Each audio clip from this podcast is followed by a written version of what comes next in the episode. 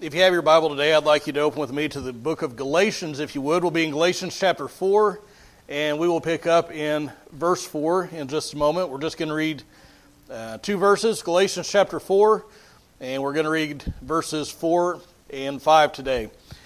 And as you no doubt know, Christmas is soon going to be upon us, and over the next uh, few weeks, we're going to put our study that we've been doing out of Luke, we're going to put that on hold, and um, we're going to be focusing on the, uh, the, the, Christmas season, Christ's first advent.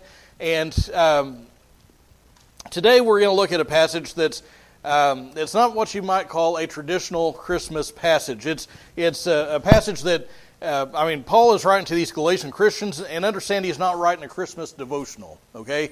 He's, he's not writing, talking about um, theological issues about Christ's first advent. He's not, uh, he's not even specifically teaching um, about Christ's birth, but rather he's using what we're going to read today as an illustration of a truth that he's trying to teach his readers. See, his readers were Christians who were being tempted to add to the gospel. They were being tempted to add uh, stuff to Jesus. In other words, they were trying to add works to the law. They were trying to add obedience to the Mosaic law to faith in Christ. And, and, um, and, and Paul is laboring and telling them that, that salvation comes through faith alone in Christ alone, apart from works of the law. And so it doesn't make any sense to try and uh, heap up these extra things that, that, uh, that, that, that, people can't keep anyway out of the Mosaic law. It doesn't, it doesn't uh, do any good. It doesn't make any sense to heap those on to new believers. And so what, what Paul says is, is that people are in bondage. Apart from Christ, people are, are in bondage not only to sin, but also to the whole Mosaic system and it's impossible to, to, to escape apart from Christ. And when you put your faith in Christ, you are made free, and therefore, again, it doesn't make any sense to heap these, these additional uh, things that would only enslave someone to. It doesn't make any sense to put those on to somebody who's free in Christ. And so Paul is using uh, our text today to illustrate a truth, uh, namely that truth that. Um, well, I'm just having a hard time today, guys hopefully, hopefully it'll make sense and it'll get better when we get into it. So let's just go ahead and stand if you're able to. We'll pick up in Galatians 4 and we'll start reading at verse 4. And the point of what I want you to see today is that at God's appointed time, Jesus took on flesh in order to redeem sinners and provide adoption into God's family. Look at verse 4. It says, But when the fullness of time came, God sent forth his Son, born of a woman born under the law, so that he might redeem those who were under the law, that we might receive the adoption as sons. Thank you. You may be seated. Now, our text breaks down into three main uh, sections, three main headings. And the first thing I want you to see is the moment of Christ's coming. The moment of his coming. Look back at verse 4, and I want you to see, well, when you look at verses 4 and 5, you'll notice that it has all kinds of phrases. It's one thing right after another. It's not the one big long sentence that, that, that flows on real smoothly. It's, it's all these different pieces that, that fit together to make the whole. And so, what we're going to do is we're going to break up uh, these, these verses and take it bit by bit. And the first thing I want you to see is in verse 4 when the fullness of time came. When the fullness of time came. Now, the, the wording that's used there literally means that time was filled up. You think about a, a glass of, of water and that glass would represent time. And, and, and as things went on, when it got to the, the, the very, very top, it was filled up. It, it, was the appropriate time. The, the time that God had appointed was, uh, was fulfilled. It, it, it, was, it, it, it, culminated in the birth of Christ. Now, I want you to, to look at our text and think about what you know about Scripture. God in eternity past set a date for Christ to be born. There was, there, there was a moment in history when God said, This is when Jesus will be born. He was, he was not a moment early. He was not a moment late. We don't know why he waited until he did exactly. I mean, he had a pinpoint in history, and he was right on time. Just like when, when Jesus uh, went up, his, his, his friend Lazarus was died. You remember uh, Lazarus was dead for four days. And, and you look at it and say, well, Jesus was four days late because he got there after Lazarus had already been in the grave. You say, well, Jesus was four, day late, four days late. He was right on time. And no matter what it looks like on the outside, we have a timetable, but God has a different timetable, and He's always right on time. Now, unfortunately, many of us can't say the same, can we? I mean, many of us are habitually late, a few of us are habitually early, but God is right on time every time. Now, his birth, Jesus' birth, was not happenstance. It was not, uh, it, was not an accident. It, was, it, it wasn't something that just happened. God didn't have, He didn't put all the dates of history on ping pong balls and put them in a big cylinder and draw it out like some sort of a Christmas lottery. That's not what He did. He didn't put a timeline of history up on the wall, close His eyes and throw a dart and say, well, that's, that's just when Jesus will be born. Every moment of everyone's life was orchestrated by God. I mean, we're talking about people getting married. We're talking about moves of uh, different locations. We're talking about world events. We're talking about everything was ordained by God and culminated in the birth and life of Christ. Every marriage, every uh, everything was guided by the providential hand of God to culminate in Jesus being born when he was. So, in what way was the time full? Look again at verse 4. It says, The fullness of time came. Uh, your Bible may translate that when, uh, at just the right time, is the idea. Well, first, it was full politically. It was full politically. And what I mean by that is, is Jesus was born in a period in that part of the world of relative peace. Now, it's no, it's, it's, it's no secret, this is not a peaceful world. I mean, all over the world, there's somebody fighting somebody all the time. But, but at this time, Jesus was born into a, a time frame of relative peace. Because not too long before he was born, there arose a, a, a nation called Rome. And Rome was the superpower of the, of the world, and they had instituted what they called the Pax Romana, the peace of Rome. And what they would do is, if there was rebellion, they'd squash it.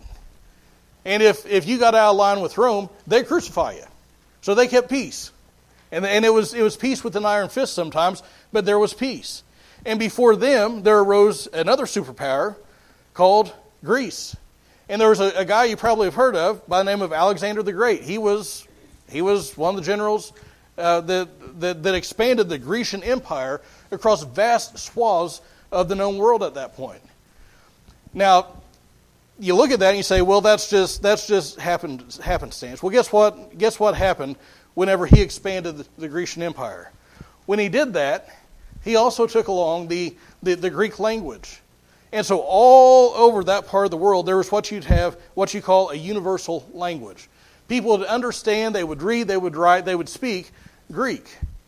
Before that, there were empires such as the Babylonians and the Assyrians, and you read about them in, in the Old Testament. They came along and they would exile the Jewish people. They would, they because of Israel's sin, they would come in and they, they took vast numbers of Jews and took them all, and spread them all throughout the world all throughout these different uh, nations of the world. And again, you look at that and you say, well, that's something bad. That's something that, that, that there was a response to the, the, the sin of the people, and it's true, it was. But here's what happened. When they went out to these different parts of the world, guess what they took with them? Their scriptures. And so everywhere that they went, not only did they take the scriptures, they also, they also had that influence on the people so that people all around the world would then be exposed to this, uh, to, to, to, this idea of a Messiah that's going to be coming. And not only that, but they also uh, have places of worship called synagogues. So I, I say all that. All these pieces on their own look like unrelated pieces. But think about it. Here's what happened when Jesus came onto the scene, and in that, and in the infant years of the church, you have relative peace. Oh, the, the, the, Romans also had roadways. They, they had built roadways all over the place. You heard all roads lead to Rome? I mean, they, here's how good their roads were. There are roads that were built 2,000 years ago, parts of them still exist, and you can go to them. Now, some of our, our engineers at MoDOT need to take some lessons because we get a road that's put there six months later and it's, it's, it's in shambles. And they've got roads 2,000 years old, and you can still go on them. And, so, what all these roads did is they interconnected all these cities and towns all across the empire. So, here's what you have you have, you have Jesus being born, and, and again, in, in the early years of the church, into a time of peace. There was, there was relative safety as you would travel from one place to another. You had the means to travel because you had all these, all these roads and different things. You had, in, in many of those places, Jewish uh, people that had the scriptures there that prepared the way for the Messiah, and they have places of worship where people like Paul could go and reason from the scriptures with the people that Jesus is the Messiah.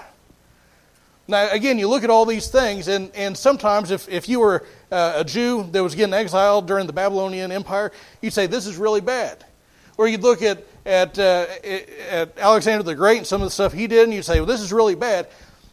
God would take that bad and he used it for good. And so he prepared the world politically so that whenever Jesus came onto the scene and that message of the gospel went out, people would hear and understand in, their, in, in, in Greek. There was the means of, of communication. There, there were all these things that added up and prepared the way for Jesus' birth. It was a time prepared, it was filled up politically. It's also full prophetically. Now, we're not going to have time to look at all the scriptures that, that point to the timing of the birth of Christ, but I'll just mention a, a couple things very, very briefly. First, Daniel prophesied that the time of the Messiah could be calculated from the from the decree to rebuild Jerusalem. And he said, when this happens, this number of years, that's when the Messiah is going to come.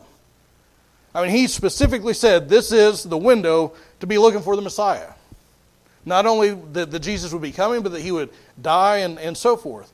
Passages like Malachi 3 speak of God coming into this temple in the person of uh, the, the terminology that's used there is the messenger or the angel of the covenant. Now, the temple was destroyed in 70 AD by Rome. It's never been rebuilt. So 70 AD is a hard cutoff date for the Messiah to have come. I mean, all these things point to the birth of Christ. It, it was a it, it was a time that was prepared for him to come.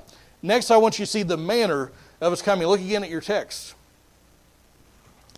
The manner of his coming. It says, God sent forth his son. He sent forth his son. It was a real sacrifice, it was a real giving on the part of the Father. He sent the one and only, the, the, the, the, the, the unique one. He sent his son to die. Now understand, he didn't send him simply with the knowledge that Jesus would die. He sent him specifically so that Jesus would die. Now, the word that's used here it has the idea of sending somebody out or, or commissioning them. And there are some Unitarians, for instance, who believe that Jesus didn't exist before Bethlehem, that, uh, that, that when it speaks about the Word and, and, things like that, when it speaks about Jesus, that, that that's talking about him as, as an idea of God and so forth. But listen, notice what it says. This is no mere idea. God sent forth his son. He didn't send an idea, he sent a person. He didn't send a power, he didn't send a desire. This person, this Jesus, had an existence before he was born in Bethlehem. He was sent from the Father. But don't misunderstand because there are some who are enemies of the cross who say, oh, well, how loving of God. He sent Jesus to be brutalized. How loving that must be to, for, for, for a father to, to send a son to be brutalized on behalf of another people. Understand that Jesus volunteered, so to speak. He was not an unwilling participant. You might jot this down in, in your bulletin. Uh, Philippians chapter 2, the Bible says that Jesus emptied himself. It wasn't that this was done to him, this was done by him. He, he, he wasn't emptied by an outside force, he emptied himself. He laid aside some of those divine prerogatives, and the Bible says he took on human flesh. He became he, he came to this earth. John chapter 1 says, The Word became flesh and dwelt among us. Jesus came, he, he volunteered for the mission. It was a willing, a loving self sacrifice on the part of Jesus. Jesus chose to die for the sins of his people. Next, I want you to see in our text it says, But when the fullness of time came, God sent forth his son, born of a woman. Born of a woman. Now, I just want to pause here for a moment. Why do you think the apostle would have mentioned that? Why do you think he specifically said Jesus was born of a woman?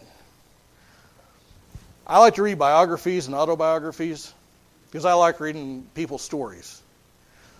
And usually, in those, in those books, there will be some discussion about somebody's early life.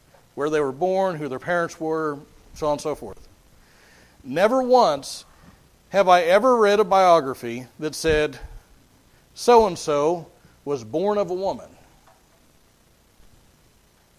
of course, right? I mean, why, why would we say somebody was born of a woman? How else were they going to get here?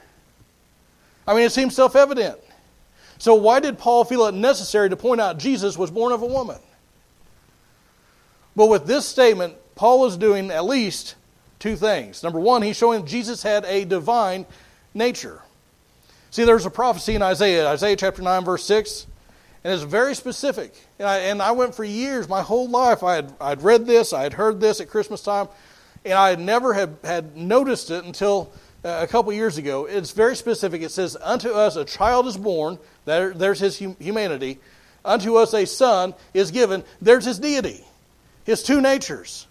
Jesus was fully man and fully God. He was truly man, truly God.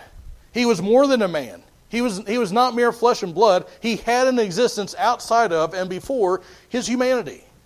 In other words, Jesus did not get his start in Bethlehem, nor did he just arrive by teleportation. It's not like he just suddenly appeared. He wasn't a specter floating around. He, he, he didn't just magically show up. He was born of a woman, specifically the Virgin Mary.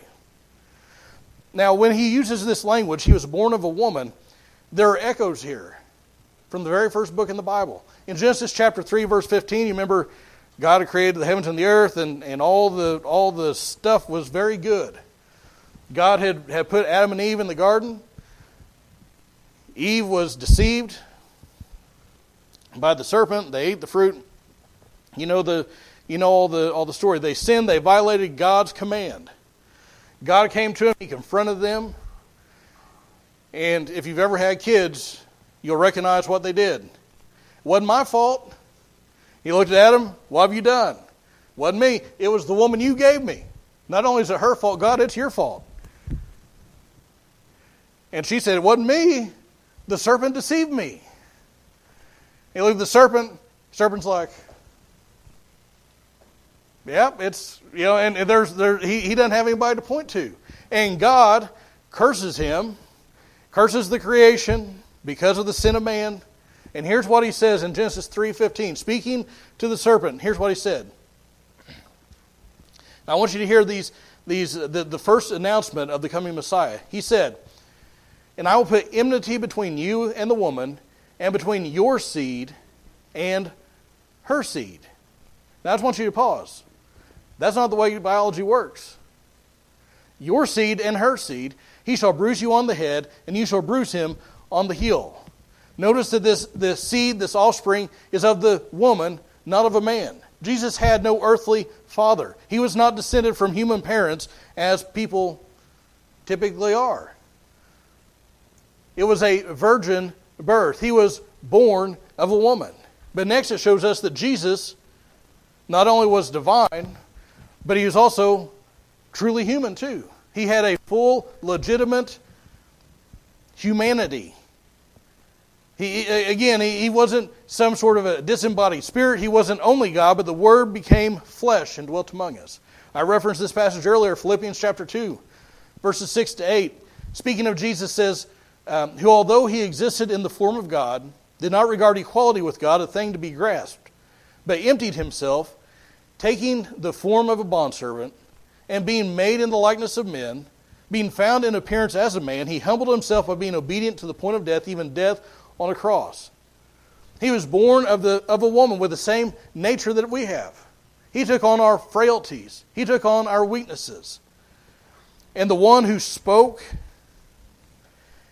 and all the galaxies leapt into existence, all the stars, all the planets, everything, all the comets, all the asteroids, and there was some weird stuff in space. And we, we've been sent out the, this James Webb telescope, and we've been seeing all sorts of, of new discoveries. We've been seeing galaxies we've never seen before. God did all that. He spoke, and all that came into existence. And that, that very same one, in his humanity, he was worn out after a day of ministry. He took a nap. He, he got hungry. He was tempted in all things as we are, the Bible says, and yet without sin. He had a real human nature which allows him to understand the struggles and the difficulties that we, that we face.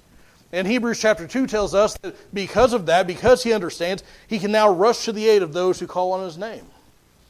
He was born of a woman. But you'll notice he goes on to say in verse 4 he was born under the law. Jesus, as a man, was subject to the law of God. Now, you know the commandments do not lie, do not steal, do not kill, do not commit adultery, do not covet, honor your father and mother. All those things, those apply to Jesus in his humanity as they do to us. And listen, the moral law of God, the Ten Commandments, for instance, they apply to you today just the same as they apply to me and just as they apply to Jesus in his humanity. And the thing is, each of us falls short of that very same law. Each of us, each and every day, falls short. If we were just measured by the Ten Commandments, none of us live up to it a single day of our lives. We all violate the law. We all violate the law of God in the things that we think, the things we say, the things we do, the attitudes we have. We don't love God like we should. We don't honor our father and mother like we should. We lie. We cheat. We steal. We're sexually immoral. We're puffed up with pride. We, we slander we backbite. Jesus had that law applied to him, and he fulfilled it perfectly. Never once did he mess up. Never once did he fail. Never once did he sin. He did what we cannot do. But he wasn't just subject to the law, he perfectly fulfilled the law in every way. And when we put our faith in him, when we trust him for salvation, that perfect, perfect obedience to the law of God is applied to us as if we were the ones who kept it perfectly. We are declared righteous in God's eyes. He was born under the law. And last, I want you to see verse 5. So that, here's the reason, here's the meaning of his coming, here's the purpose. Two things. Number one, that he might redeem us. So that he might redeem those who are under the law. That's you and me. And number two, that we might receive the adoption as sons.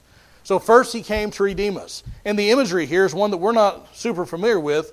It's something that we've only read about. But, but back then, they had, they had slavery. And when somebody uh, was enslaved because of, uh, sometimes they sell themselves into slavery because of debt and, and different things like that. What would happen, of course, is if you're enslaved, if you're in bondage, you can be bought by somebody else. And so, what would happen is sometimes if somebody was enslaved, let's say because of debt, their family members would purchase them. Now, they wouldn't purchase them and then make them be their slave, but rather they would purchase them to secure their freedom. They would redeem them, they would pay the cost. And that's what Paul is saying in, in chapter 3. He says he tells us that the people are enslaved to sin. But now in chapter 4, he, he shifts the focus a little bit and he says we're in bondage not only to sin but also to the whole Mosaic system of all the rules and regulations and, and, and sacrifices and, and all, the, all the rituals and, and all these different things. And Jesus came to redeem us and free us from all that. He has liberated us. He has paid the price with his own blood. And now the Bible says, whoever will call upon the name of the Lord will be saved. They'll be freed. They'll be released from bondage. They'll be redeemed. The last thing that says, the, the, the second reason that Jesus came was he came, and this is tied into it, that we might receive adoption as sons. Adoption as sons.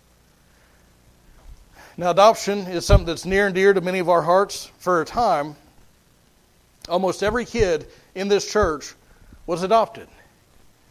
And I, I, think that's I think that's pretty neat. But even if you've not been a part of adoption directly, you know what adoption is. It's when somebody goes from one family to another family. And they have all the rights, honors, privileges, responsibilities, everything else that a biological child has. And that the Bible says that is what God has done for us. If you are a Christian, you are as much a child of God as the, as the Son. Not in the same way. Jesus is part of God's family, so to speak, by nature. We're not. We're part of God's family by adoption. But the Bible says that we are heirs of God, joint heirs with Christ. And what a tremendous blessing that is. And, and, what I'm saying is that Jesus is the reason we celebrate Christmas. It's not because, I mean, listen, I'm looking forward to having some time off work. I know those of you in school, you're looking forward to having some time off school. I mean, it's good to get together with family. It's good to get together with friends. I mean, presents are fun to get. I, this, is a, this is a special time of year, all the music and the lights and, and everything. But that's not why Jesus came. He didn't come so that we might have a, a long vacation.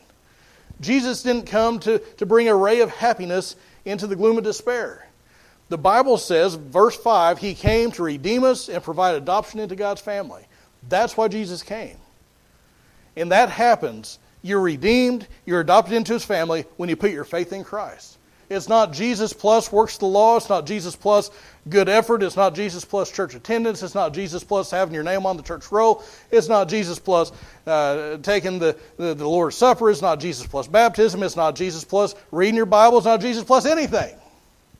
It's Jesus. Faith in Him and Him alone. You're not a child of God by default.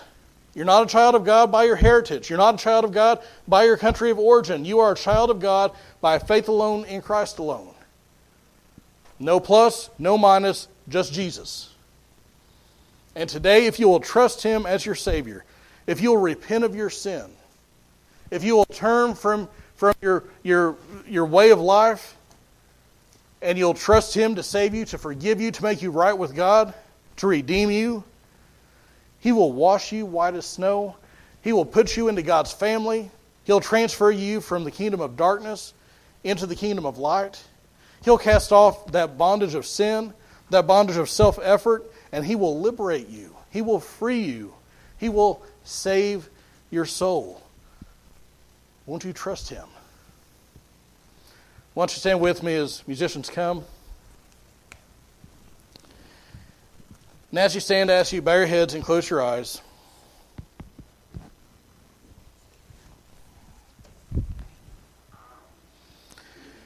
And with nobody looking around,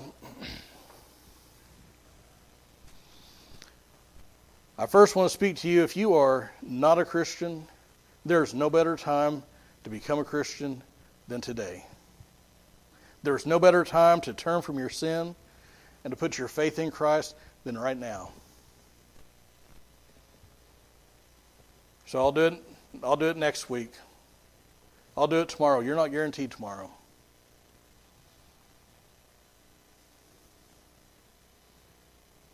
Today is the day of salvation. Today, if you hear his voice, don't harden your hearts, the Bible says.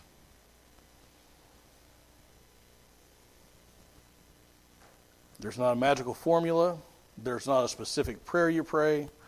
It's just a simple repentance of sin. That, that means you have a, a change of mind. You recognize the sinfulness of your sin. You turn from it and you turn to God in faith.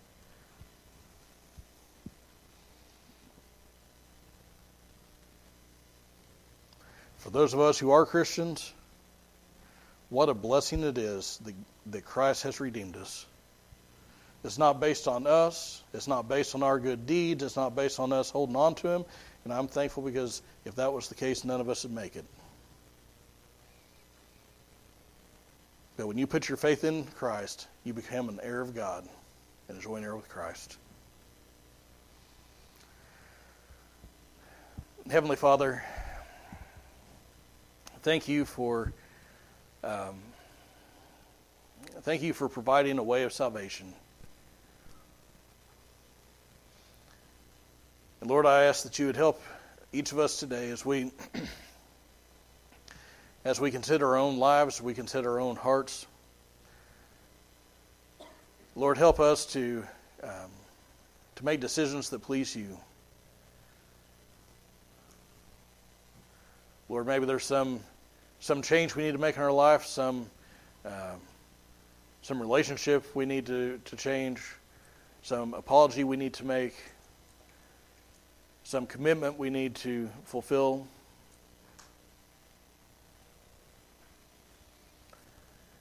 God, for that person who's never accepted Christ as their Savior, I pray that you would draw them today and let them experience the freedom that comes in Christ alone. Lord, again, we thank you for, for your grace that reaches down and saves to the uttermost. In Jesus' name, amen.